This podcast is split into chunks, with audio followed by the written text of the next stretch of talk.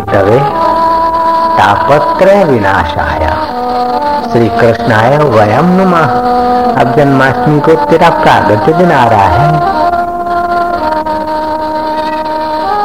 सावन महीने की शुक्ल पक्ष की अष्टमी। अंधेरी रात में, अंधेरे में भटकते मानव समाज के जीवन में आनंद उल्लास का माधुर्य का संचार करने को तूने वही रात पसंद की। तप्त मानव को अधर्म में, उलझे मानव को धर्म का प्रकाश देने के लिए धर्म विग्रह राम तप्त।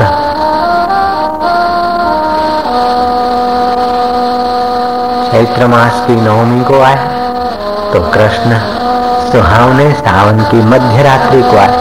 वो दिन को बारह बजे तो ये रात को बारह बजे। वो तक मानव को शीतलता देने के लिए तो अंधकार में उलझेवों को आनंद देने के लिए। चैत्रवत छठ पंच पर्वों का झुमखा एक नाथ जी महाराज बोलते थे।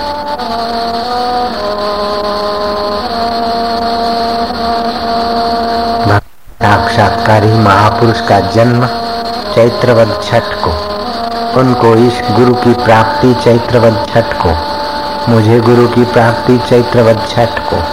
मुझे ईश्वर प्राप्ति चैत्रवत छठ को। ये चार चैत्रवत छठ तो तुमने देखी। भक्तों, पांचवी तुम देखोगे। समय ने बता दिया पांचवी चैत्रवत छठ। एक नाथ महाराज का निर्वाण तिथि। महाराष्ट्र में ये पंच पर्व चैत्रवत छठ के मनाए जाते। ये चैत्रवत छठ को भी क्या वरदान है? और जन्माष्टमी को भी क्या वरदान है? कैसे है ये दिन? प्रभु तेरी जय हो।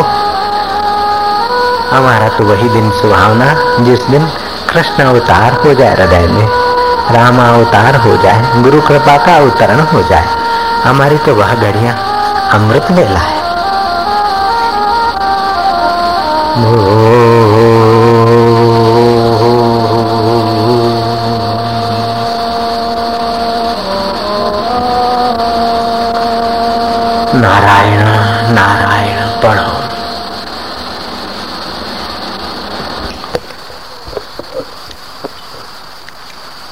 वशिष्ठ बोले है राम जी, जिसको परमात्मा का साक्षात्कार होता है, वह सर्वदा आनंद रूप हो जाता है।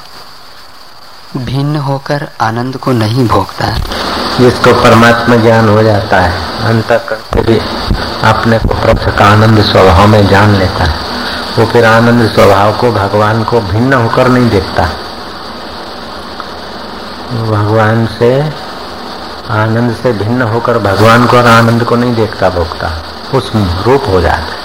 जैसे निमक की पुतली समुद्र को देखने जाए तो फिर निमक की पुतली समुद्र से अलग होकर निमक को की पुतली समुद्र को नहीं देखेगी, समुद्रमय हो जाए ऐसे ही वो आनंदमय हो जाएगा। चलता फिरता वो ब्रह्म हो जाएगा, लटका करता ब्रह्म। हम्म। राम जी जैसे जल में घट रखिए तो उसके भीतर बाहर जल होता है। जल में कुंभ कुंभ में जल, बाहर भीतर पानी। ऐसे ही ज्ञानी परमात्मा में, परमात्मा ज्ञानी में, बाहर भीतर परमात्मा ही परमात्मा। उड़िया बाबा से किसी ने पूछा कि ज्ञानी का आत्मा ब्रह्म है, न ज्ञानी का आत्मा परमात्मा है। उसका शरीर तो परमात्मा स्वरूप नहीं है। अरे बोले मूर्ख, जिस हृदय में परमात्मा प्रकट हुआ, वो हृदय जिस शरीर में रहता है तो शरीर के परमाणु भी दिव्य हो जाते उसके आँखों से दिव्य शांति के व्यवस्थ निकलते हैं। उसकी वाणी से परमात्मा को छूकर दिव्य ज्ञान उभरता है। तो जिज्ञासु को समझाने के लिए कहा कि शरीर से तुम पृथक हो, लेकिन जिसके हृदय में परमात्मा प्राप्ति हो जाती है तो उसका तन भी तो पावन हो जाता है। मन मन का उसकी माला है। राम तीर्थ ने कहा मन मन का उसकी माला है, तन उसका एक शिवाला है, जब देखो भोला बाला जंगल में जोगी बसता है, गह रोता है, गह हंसता है। दिल उसका कहीं नहीं फंसता है, तन मन में चैन बरसता है। खुश फिरता नंगम नंगा है अर्थात स्थूल शरीर, सूक्ष्म शरीर, कारण शरीर का अहम के वस्त्र उसने नहीं फेरे और उससे पार हो गया। खुश फिरता नंगम नंगा है, नैनों में बहती गंगा है। जो आ जाए सो चंगा है, दिल रंग भरा मन रंगा है। हर हर ओम ओम हर हर ओम ओम हर हर ओम ओम हर ओम वो गाता मोला मत वाला जब देखो भोला भाला है। मन मन का उसकी माला है, तन उसका एक शिवाला है। हर हर ओम ओम हर हर ओम। वो तो चलता फिरता मंदिर है, ज्ञानी का शरीर। ऐसा ज्ञान स्वरूप परमात्मा अपने अंताकरण में प्रकट हो जाने दो। हाँ जी। राम जी, जैसे क्षीर समुद्र से मंद्राचल पर्वत निकलकर शांत रूप हुआ वैसे ही वह राग द्वेष रूपी क्षोभ करने वाले अंतकरण रूपी समुद्र से बाहर निकल गया है तक शांत रूप अक्षोभ्य होकर परम शोभा से शोभायमान होता है परम शोभा उस परमात्मा की शोभा से वो शोभायमान हो जाता है हम्म। जैसे विश्वकर्मा ने सूर्य का मंडल रचा है और वह प्रकाश से शोभा पाता है वैसे ही ज्ञान रूपी प्रकाश से वह प्रकाश पाता है। जैसे चक्र फिरता फिरता रह जाता है और शांत होता है वैसे ही वह अज्ञान से फिरता फिरता ठहर कर सदा शांति को प्राप्त होकर हम्म, अज्ञान कई जन्मों में ये मिले तो सुखी हो जाऊँगा ये पाऊँ सुखी हो जाऊँगा ये प्रॉब्लम सोल्व हो जाए फिरता फिरता फिरता गुरु की कृपा पच्चर समझ में आया करे शांत स्वरूप तो मेरा आत्मा है। अपने आप में ही सुख का दरिया लहरा रहा है। उसका मन ठहर जाता है। फिर वो नहीं करता कि हाश आ મળે तो सुखी था हूँ आटलू खाऊ तो सुखी आटलू करूँ तो सुखी था नहीं। कर्मों का आकर्षण नहीं रहता, भोग का आकर्षण नहीं रहता। संसार की सत्यता नहीं रहती, परमात्मा सत्यता में वो तृप्त रहता है। सतृप्तो भवती स अमृतो भवती सतरथी लोकांतरित वह तृप्त होता है वो अमृतमय होता है। वो तरता है दूसरों को तारता है। हम्म। हे राम जी वह संसार में जागृत होकर चेष्टा करता है पर हृदय से संसार की भावनाओं से रहित है। उस पद में वाणी की गति नहीं। उस पद में वाणी की गति नहीं। तस् से तुलना के न जाए थे ऐसे ज्ञानवान को किस साधन से तोलोगे? किस तराजू से तोलोगे? तुम्हारी गत मित तुम ही जानी, नानक दास सदा कुर्बान। सगल समगरी तुम्हारी सूत्रधारी, तुमसे हो सो आज्ञाकार तुम्हारी गत मित तुम ही जानी, नानक दास सदा कुर्बान। हाँ जी। फिर भी है राम जी मैं कुछ कहता हूँ सुनो। कोई उसे ब्रह्म कहते हैं कोई चैतन्य कहते हैं कोई आत्मा कहते हैं कोई साक्षी कहते हैं काल वाले उसी को कोई परमात्मा को भगवान कहते कोई चैतन्य कहते कोई साक्षी कहते कोई ब्रह्म कहते। हैं कालवादी कहते हैं कि काल समय सबको पैदा करता नष्ट करता वही भगवान है। तो कोई उस चैतन्य को भगवान काल कहते हैं, कालवादी उसे काल कहते हैं, सांख्यवादी उसे पुरुष कहते हैं, भगवान कृष्णवादी उसे कृष्ण कहते हैं, बुद्धवादी उस पर ब्रह्म परमात्मा को बुद्ध भगवान कह दे। है वही का वही सब में एक आनंद दाता ओम ओम ओम ओम हरि ओम हरि ओम हरि ओम हरि ओम हरि ओम हरि ओम हरि हरि ओम हरि ओम हरि ओम हरि ओम हरि ओम हरि ओम हरि ओम हरिओम हरिओम हरि ओम हरिओम ओम हरिओम हरिओम हरि ओम हरिओम हरिओम हरिओम ओम हरि ओम हरि ओम हरि ओम हरि ओम हरि ओम हरि ओम हरि ओम हरि ओम हरि ओम हरि ओम जय हो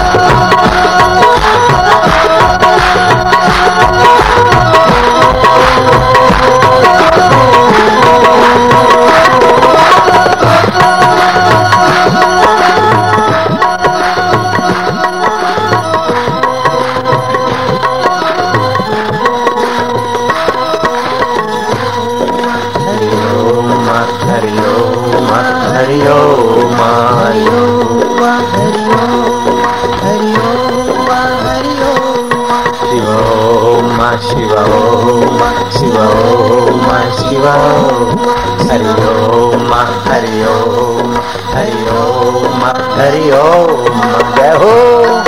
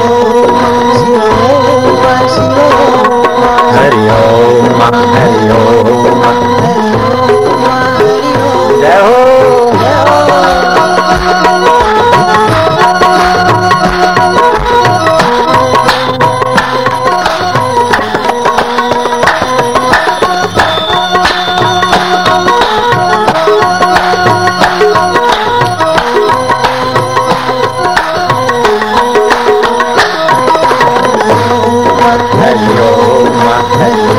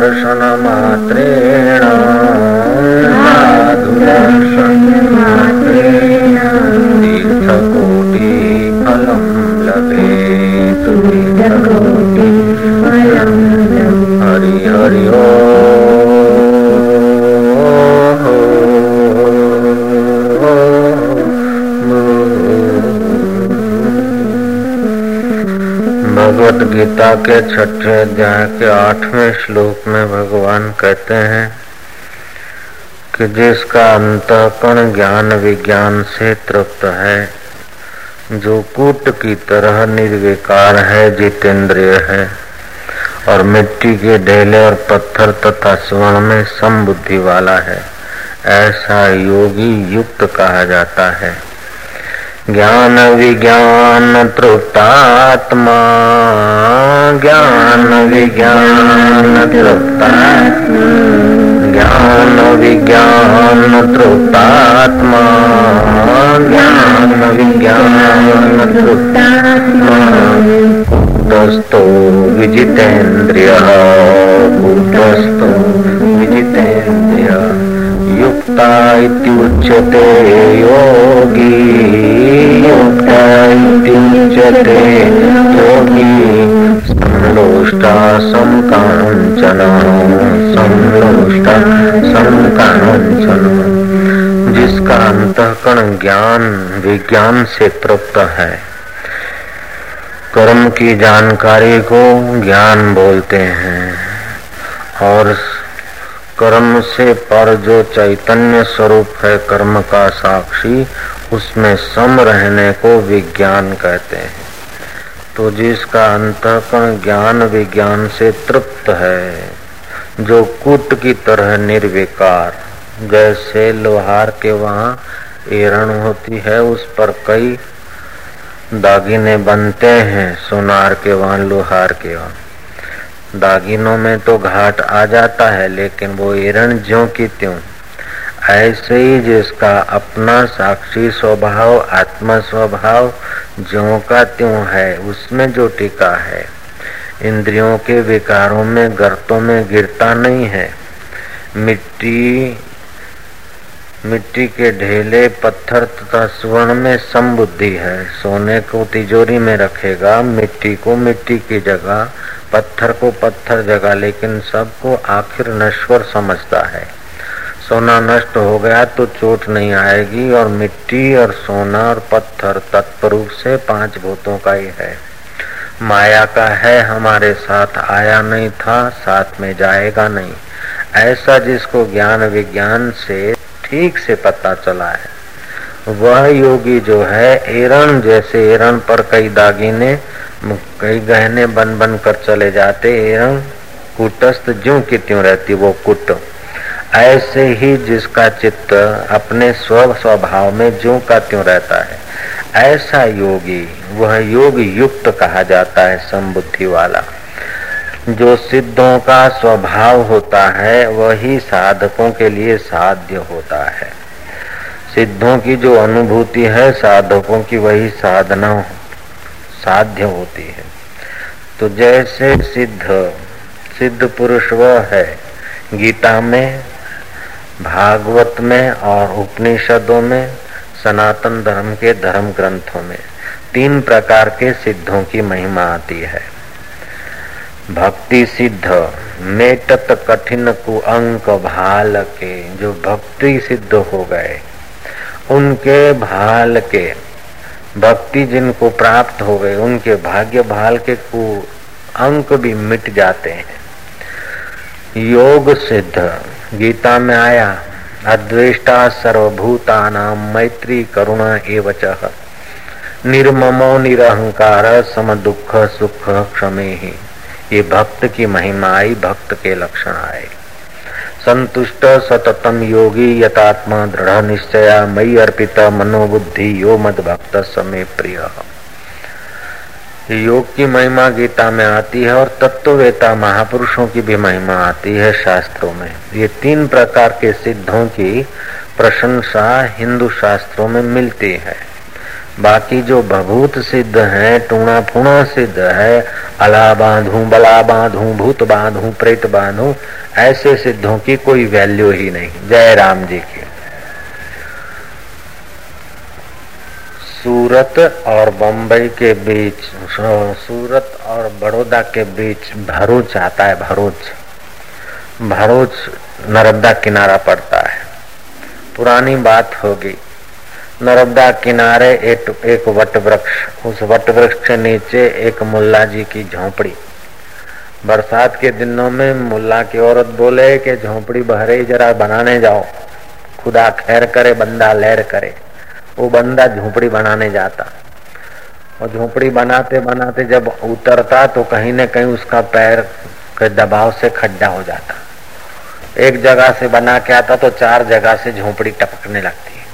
मौलविन फिर डांटती, वो फिर बना, फिर बनाता लेकिन फिर कहीं न कहीं थोड़ा बहुत झोंक हो जाए। ऐसे करते करते एक बारिश में कई बार मुल्ला झोपड़ी बनाए। कई बार बनाए और फिर भी चूती ही रहे। आज सुबह ही बनाई और फिर दोपहर के बरसात में झोपड़ी चो रही है। मोलवन बड़ी परेशान है। इतने में कोई आदमी आया कि, मुल्ला जी, चलो मेरे भाई को भूत लगा है। उसको खटिया से बाँध दिया है हाथ पैरों को। मुल्ला ने अपना झोली झंडा लिया, मोर के पीछे लिए और कुछ चप्पू लिया और कुछ धागा लिया और कुछ तावीज लिया और कुछ अटरम लिया, सटरम लिया। मुल्ला तो चले। मुल्ला ने देखा कि ये मिसिस मुल्ला ने देखा कि झोंपड़ी नहीं बाँध सकता है तो ये भूतों को कैसे बांधता है? आज जाके देखूँगी मैं। तो मुल्ला के पीछे पीछे मिसिस मुल्ला गई। तो जिस आदमी को भूत लगा था लड़के को, उसको मुल्ला ने चक्कर काटा, खाट पर। और उसके कान में फूंक मार के बोलता है, आकाश बांधू, पाताल बांधू, जल बांधू, थल बांधू।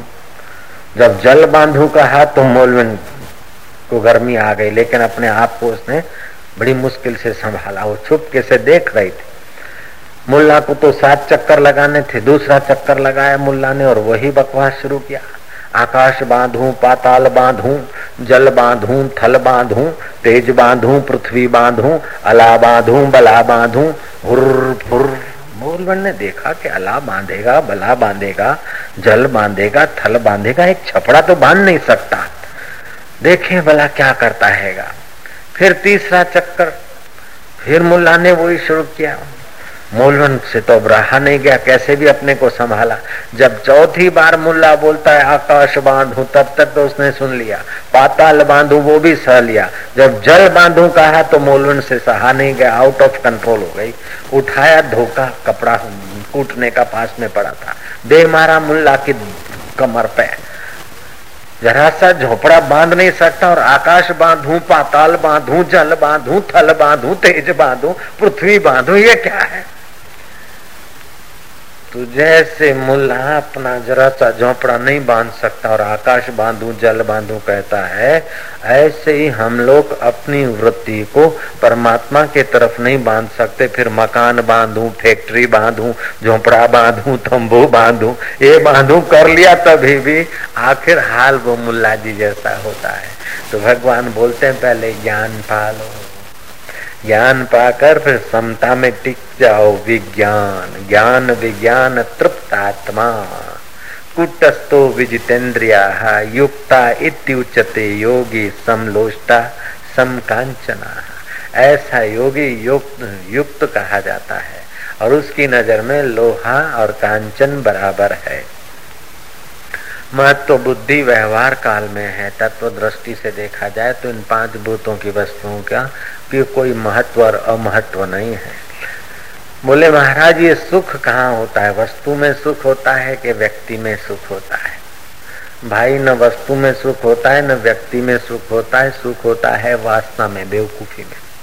ये मुझे मिले मिले मिले मिले, ये वासना होती है। जिसको जिस चीज़ की वासना होती है, वो चीज़ मिलती है तो उसको सुख मिलता है। जो सिगरेट, बीड़ी, शराब नहीं पीते, उनको वो चीज़ दो तो सुख नहीं। और जो पीते हैं, वासना है तो उनको सुख तो हकीकत में तो वासना वासना का कल्पित सुख है।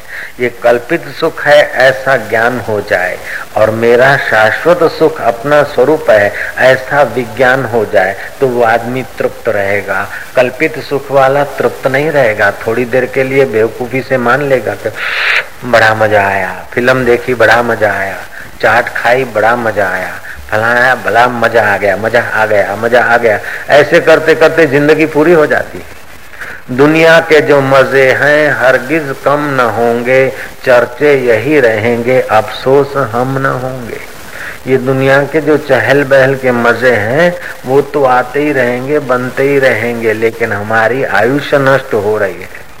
तो आयुष्य नष्ट हो जाए, उसके पहले अपनी बेवकूफ़ी नष्ट कर देना चाहिए, अपने आप का ज्ञान पा लेना चाहिए, जगत की नश्वरता का ज्ञान पा लेना चाहिए, संसार के मिथ्यात्व का ज्ञान ठीक से पा लेना चाहिए, और साक्षी चैतन्य आत्मा अमर है, उसका ज्ञान ठीक से पा लेना चाहिए।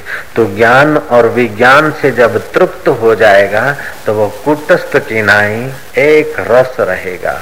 फिर मिट्टी का ढेला, पत्थर और सुवर्ण अलग अलग व्यवहार तो करेगा, लेकिन अंदर से उनके प्रति आकर्षण नहीं रहेगा, विकर्षण नहीं रहेगा। समत्व योगम उच्चते पतंजलि महाराज का योग अपने ढंग का है, लेकिन कृष्ण का योग निराला है। दो वस्तुओं के मेल को, दो औषधि के मेल को आयुर्वेद ने योग कहा। दो अंकों के मेल को गणित ने योग कहा। छ और आठ का योग कीजिए, चौदह बन गए। चित्त की वृत्ति के निरोध को पतंजलि ने योग कहा, लेकिन श्री कृष्ण का योग इन सबसे न्यारा है। सुखम वा यदि वा दुखम सयोनो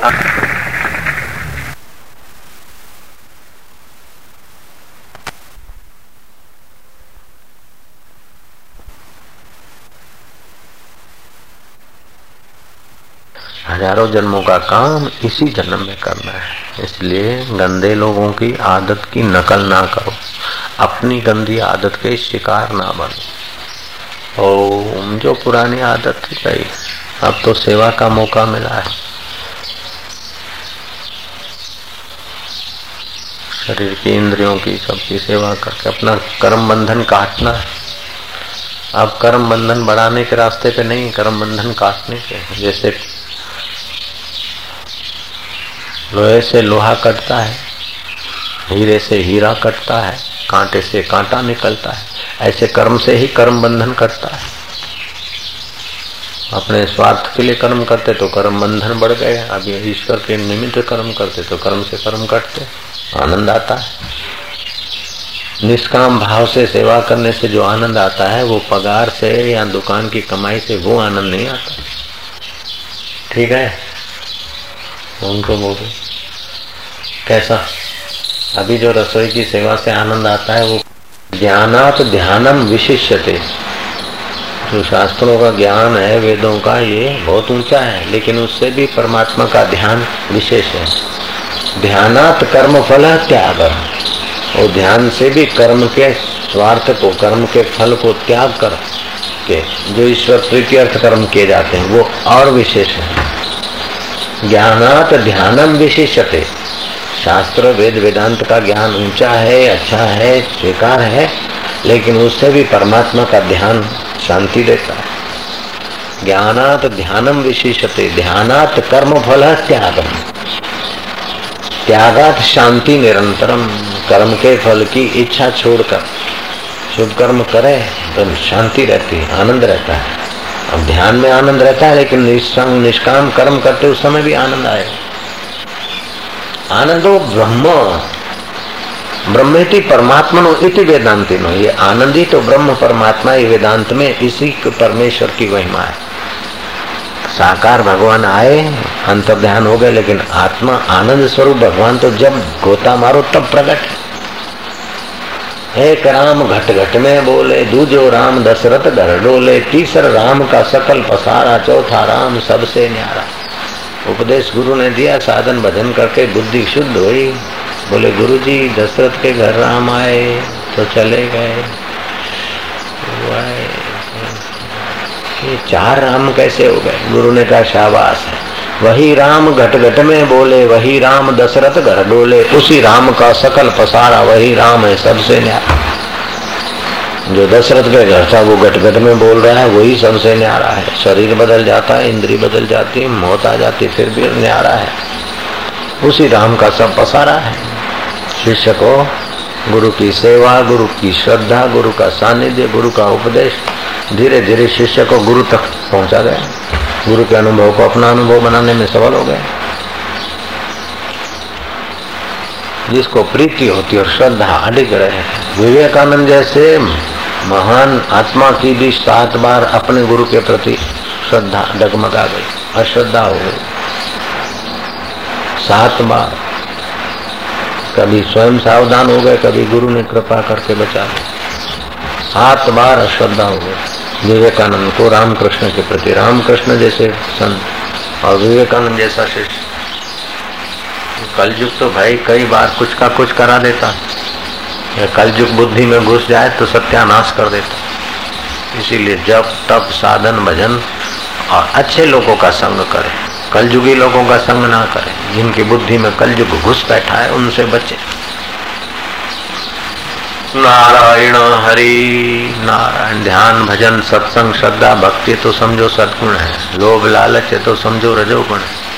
और निंदा है और घृणा है, ये है तो समझो कलयुग घुस गया, तमोगुण घुस गया। ओम शांति शांति। अंतकरण को मलिन करते हैं। मलिन अंतकरण में आत्मा का जो आनंद स्वभाव है वो ढक जाता है। शुभ कर्म से, शुभ संकल्पों से मलिनता मिटती है। तो आत्मा का आनंद स्वरूप प्रकट होता है। उस आनंद स्वरूप में शांत होने से सामर्थ्य आता है। सारे सामर्थ्य आत्मा से ही पैदा होते हैं। जो भी सामर्थ्य हैं, जो भी शक्तियाँ हैं, वो सारी शक्तियों का मूल उद्गम स्थान आत्मा है। ब्रह्मा जी की सृष्टि करने की शक्ति, भगवान विष्णु की पालनी शक्ति, शंकर की संहारणी शक्ति, जगदम्बा की राक्षणी शक्ति, माँ की वात्सल्य शक्ति, पिता की अनुशासनीय शक्ति गुरु की करुणा, वरुणा, ज्ञान, ध्यान, परमात्मा, प्रीति जगाने की क्षमता और शक्ति, शिष्य की ग्रहण करने की शक्ति, ये सारी सदयोग, जो योग्यताएँ हैं, उसका मूल परमात्मा है। जैसे सारे वृक्षों का मूल धरती है, ऐसा कोई पेड़ नहीं हो सकता, चाहे किसी वनस्पति का हो, किसी फल, फ्रूट का या जंगली जाति वर्ण का हो, पेड़। लेकिन सारे पेड़ों का मूल उद्गम, आश्रय स्थान पृथ्वी तत्व है। फिर चाहे पृथ्वी गमले में डाली हुई हो, चाहे धरती पे पेड़ हो। ऐसे इस धरती में, जल में, तेज में, वायु में, आकाश में, जैसे आकाश में ठोर शक्ति है, आकाश सबको आश्रय देता है तो आकाश की आश्रय शक्ति परमात्मिक सत्ता से। जल में स्वाद शक्ति वो परमात्मा की है। पृथ्वी में गंध शक्ति वो परमात्मा की है। वायु में स्पर्श शक्ति वो परमात्मा की है। तो शब्द गुणकम आकाशम तद्विधा नित्य अनित्याश्च। ये न्याय शास्त्र का सिद्धांत है। तर्क शास्त्र न्याय शास्त्र शब्द गुणकम आकाशम सद्विधा नित्य अनित्याश्च।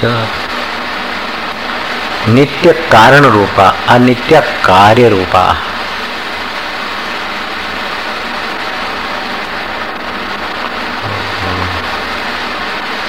आकाश की शब्द शक्ति है उसमें नित्य अनित्य है, एक नित्य शब्द हो रहा है उसमें योगी मन लगाता है तो मन शांत हो जाए। और दूसरा कोई आवाज़ आया, शांत हो गया। आवाज़ आया, शांत हो गया। बात हुई, शांत हो गया।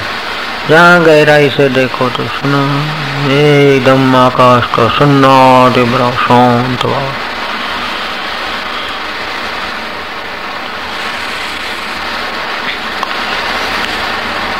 तो ये नित्य अनित्य कारण रूप और कार्य रूप जैसे मिट्टी कारण है पेड़ पौधे कार्य हैं तो कार्य बदल बदल जाते हैं, लेकिन धरती वही की वही रहती है।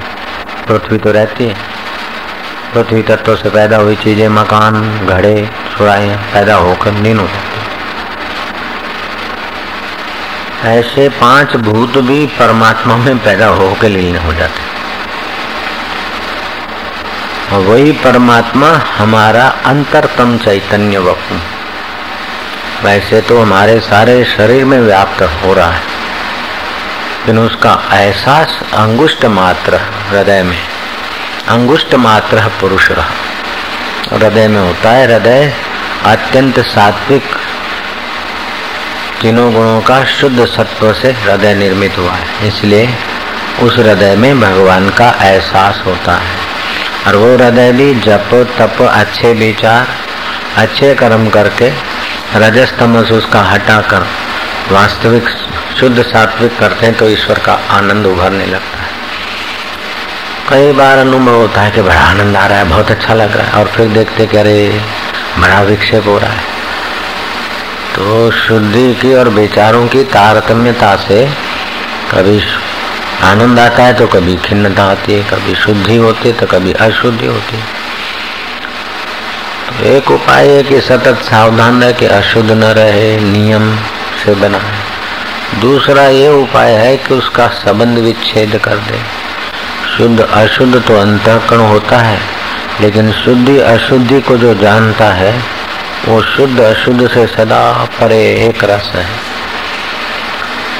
ये बहुत ऊँची समझ है ये। ये तो समझ की आखिरी है, साधनाओं की आखिरी है, सारे योगों की तपों की आखिरी चीज़ है। जहाँ उतार चढ़ाव नहीं है, उस शुद्ध बुद्ध आत्मा को मैं रूप में जान लेना, साक्षात्कार कर लेना। है बहुत ऊँची अवस्था।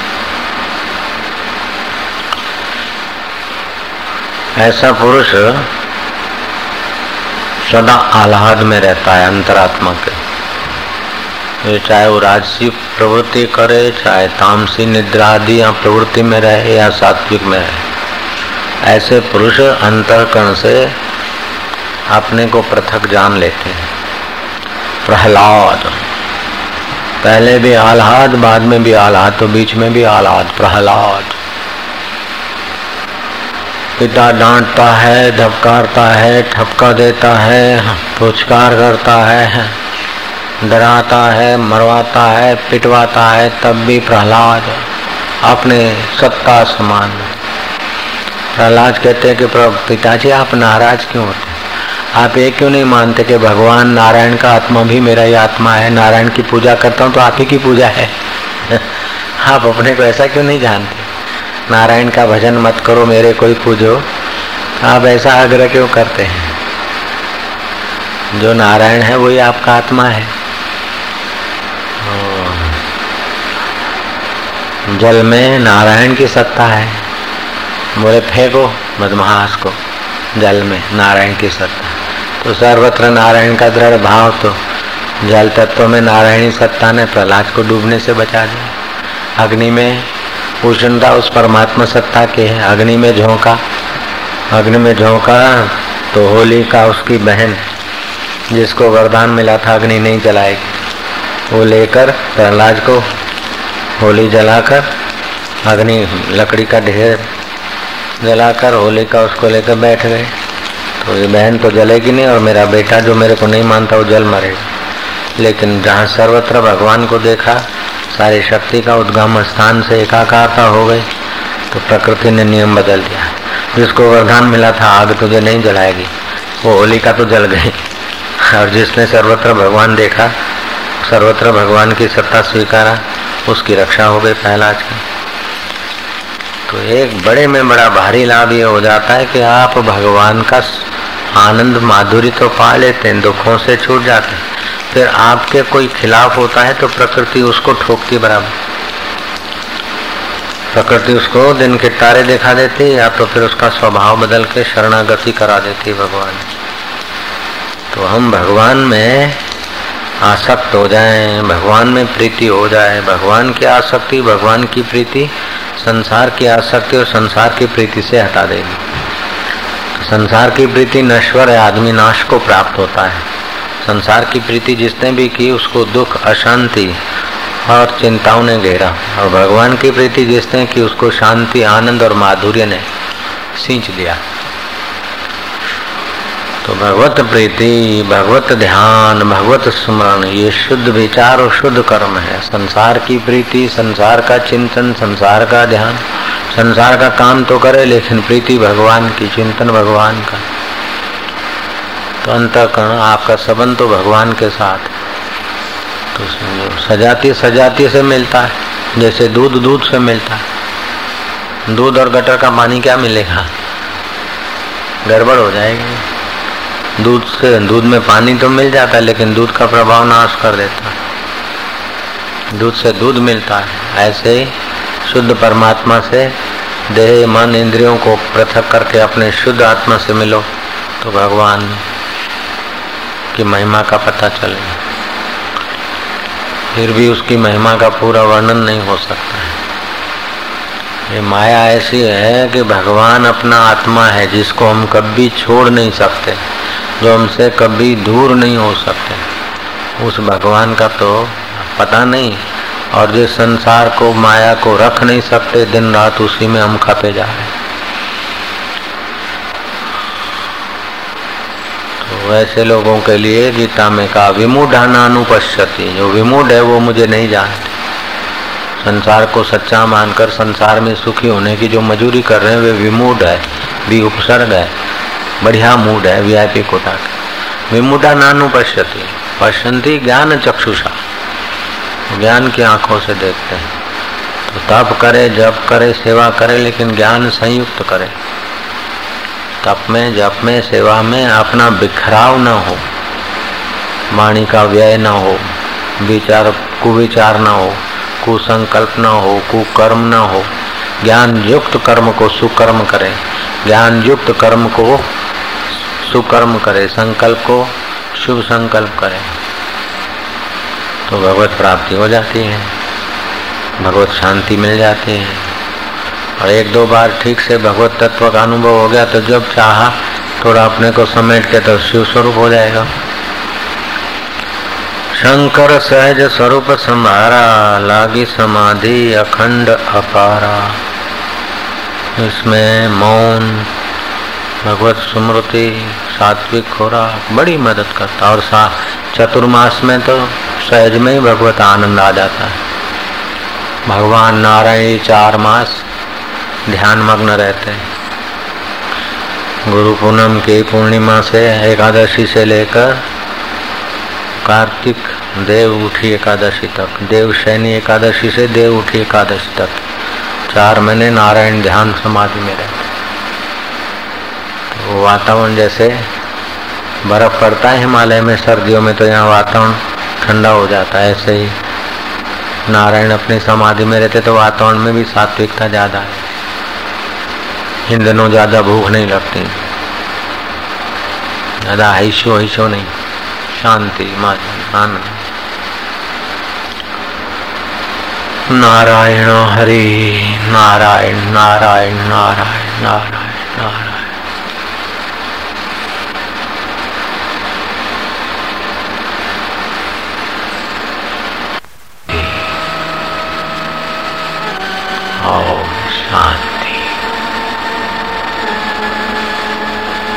मधुर शांति। परमेश्वरीय शांति।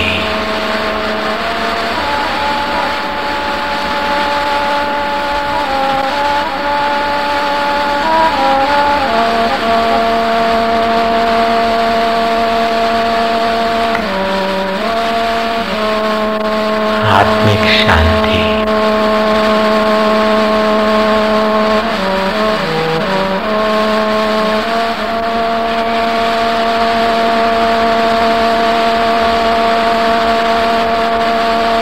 यदाते मोह कलिलम बुद्धि व्यतीतरिश से अर्जुन जब मोह कलील से तुम्हारी बुद्धि तर जाएगी तो देखे सुने, देखे हुए भोग पदार्थों से और सुने हुए स्वर्गीय सुखों से तुम्हारा मन उपराम हो जाएगा, बुद्धि तुम्हारी पार हो जाएगी।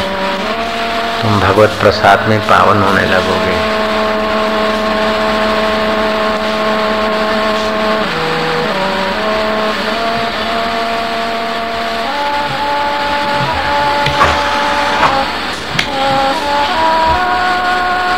ओम शांति आत्म शांति।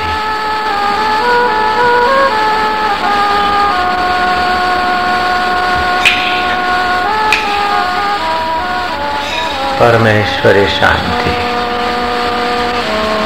देवाय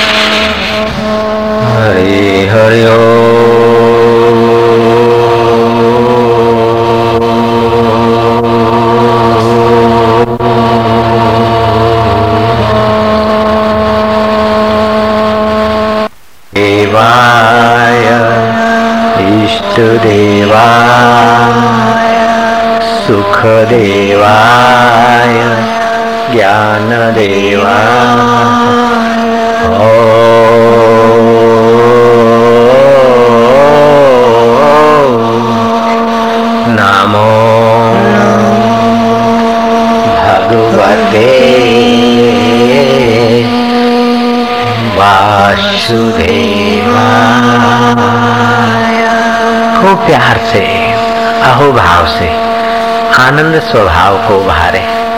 भगवत आनंद स्वभाव, भगवत के प्रेम स्वभाव, भगवत के सुख स्वभाव को उभारे। खूब प्यार, खूब आनंद। नमो, भगवते।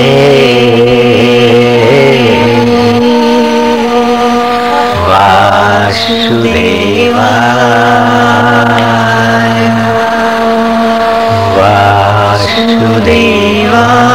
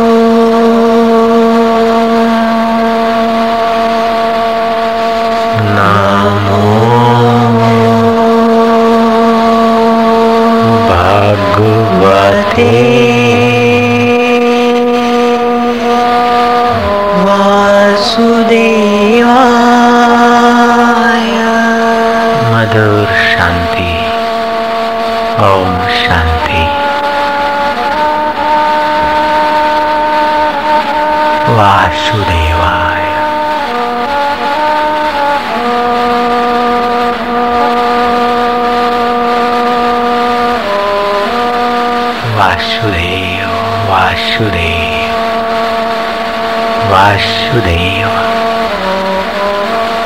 वासुदेव।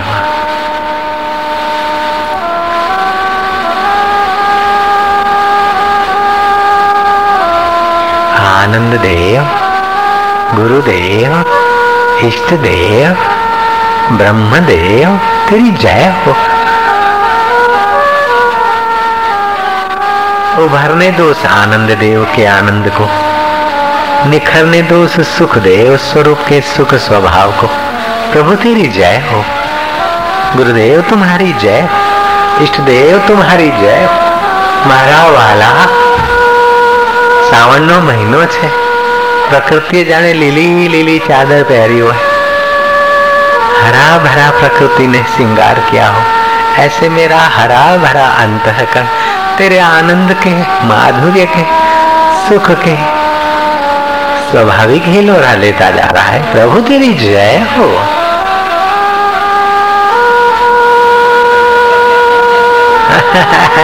दे दे दे आनंद है मस्ती है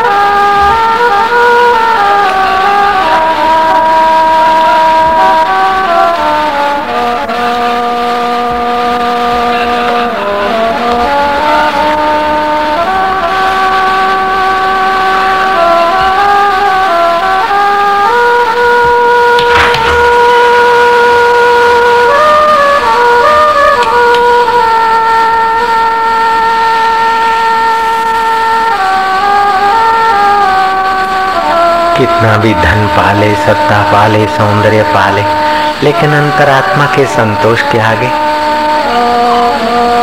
इन सब की कीमत दो कोड़ी की हो जाती।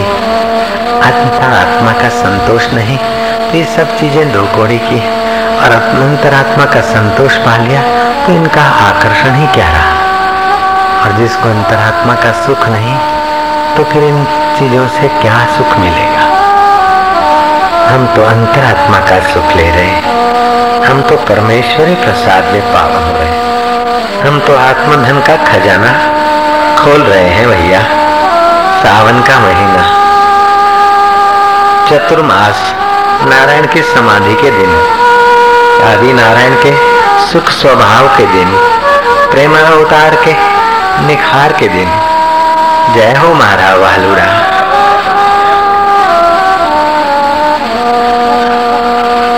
आनंद है, माधुर्य है।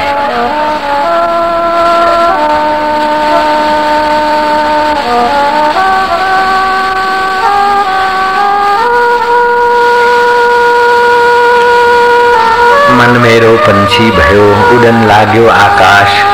स्वर्ग लोक खाली पड़ो, साहेब संतन के पास। जय हो मेरे साहेब साहेब तेरी साहिबी।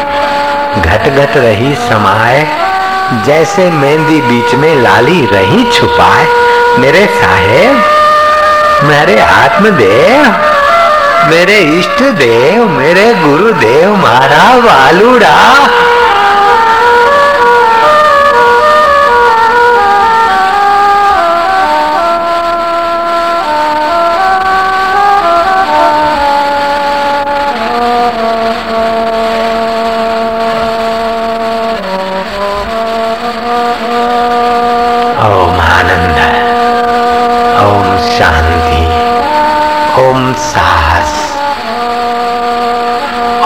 स्नेह ओम सद्गुणों का विकास ओम साहस का विकास ओम शांति और माधुर्य में प्रवेश ओम आनंद प्रभु तेरी जय हो गुरुदेव तुम्हारी जय हो सो तो है सो तो है है, है।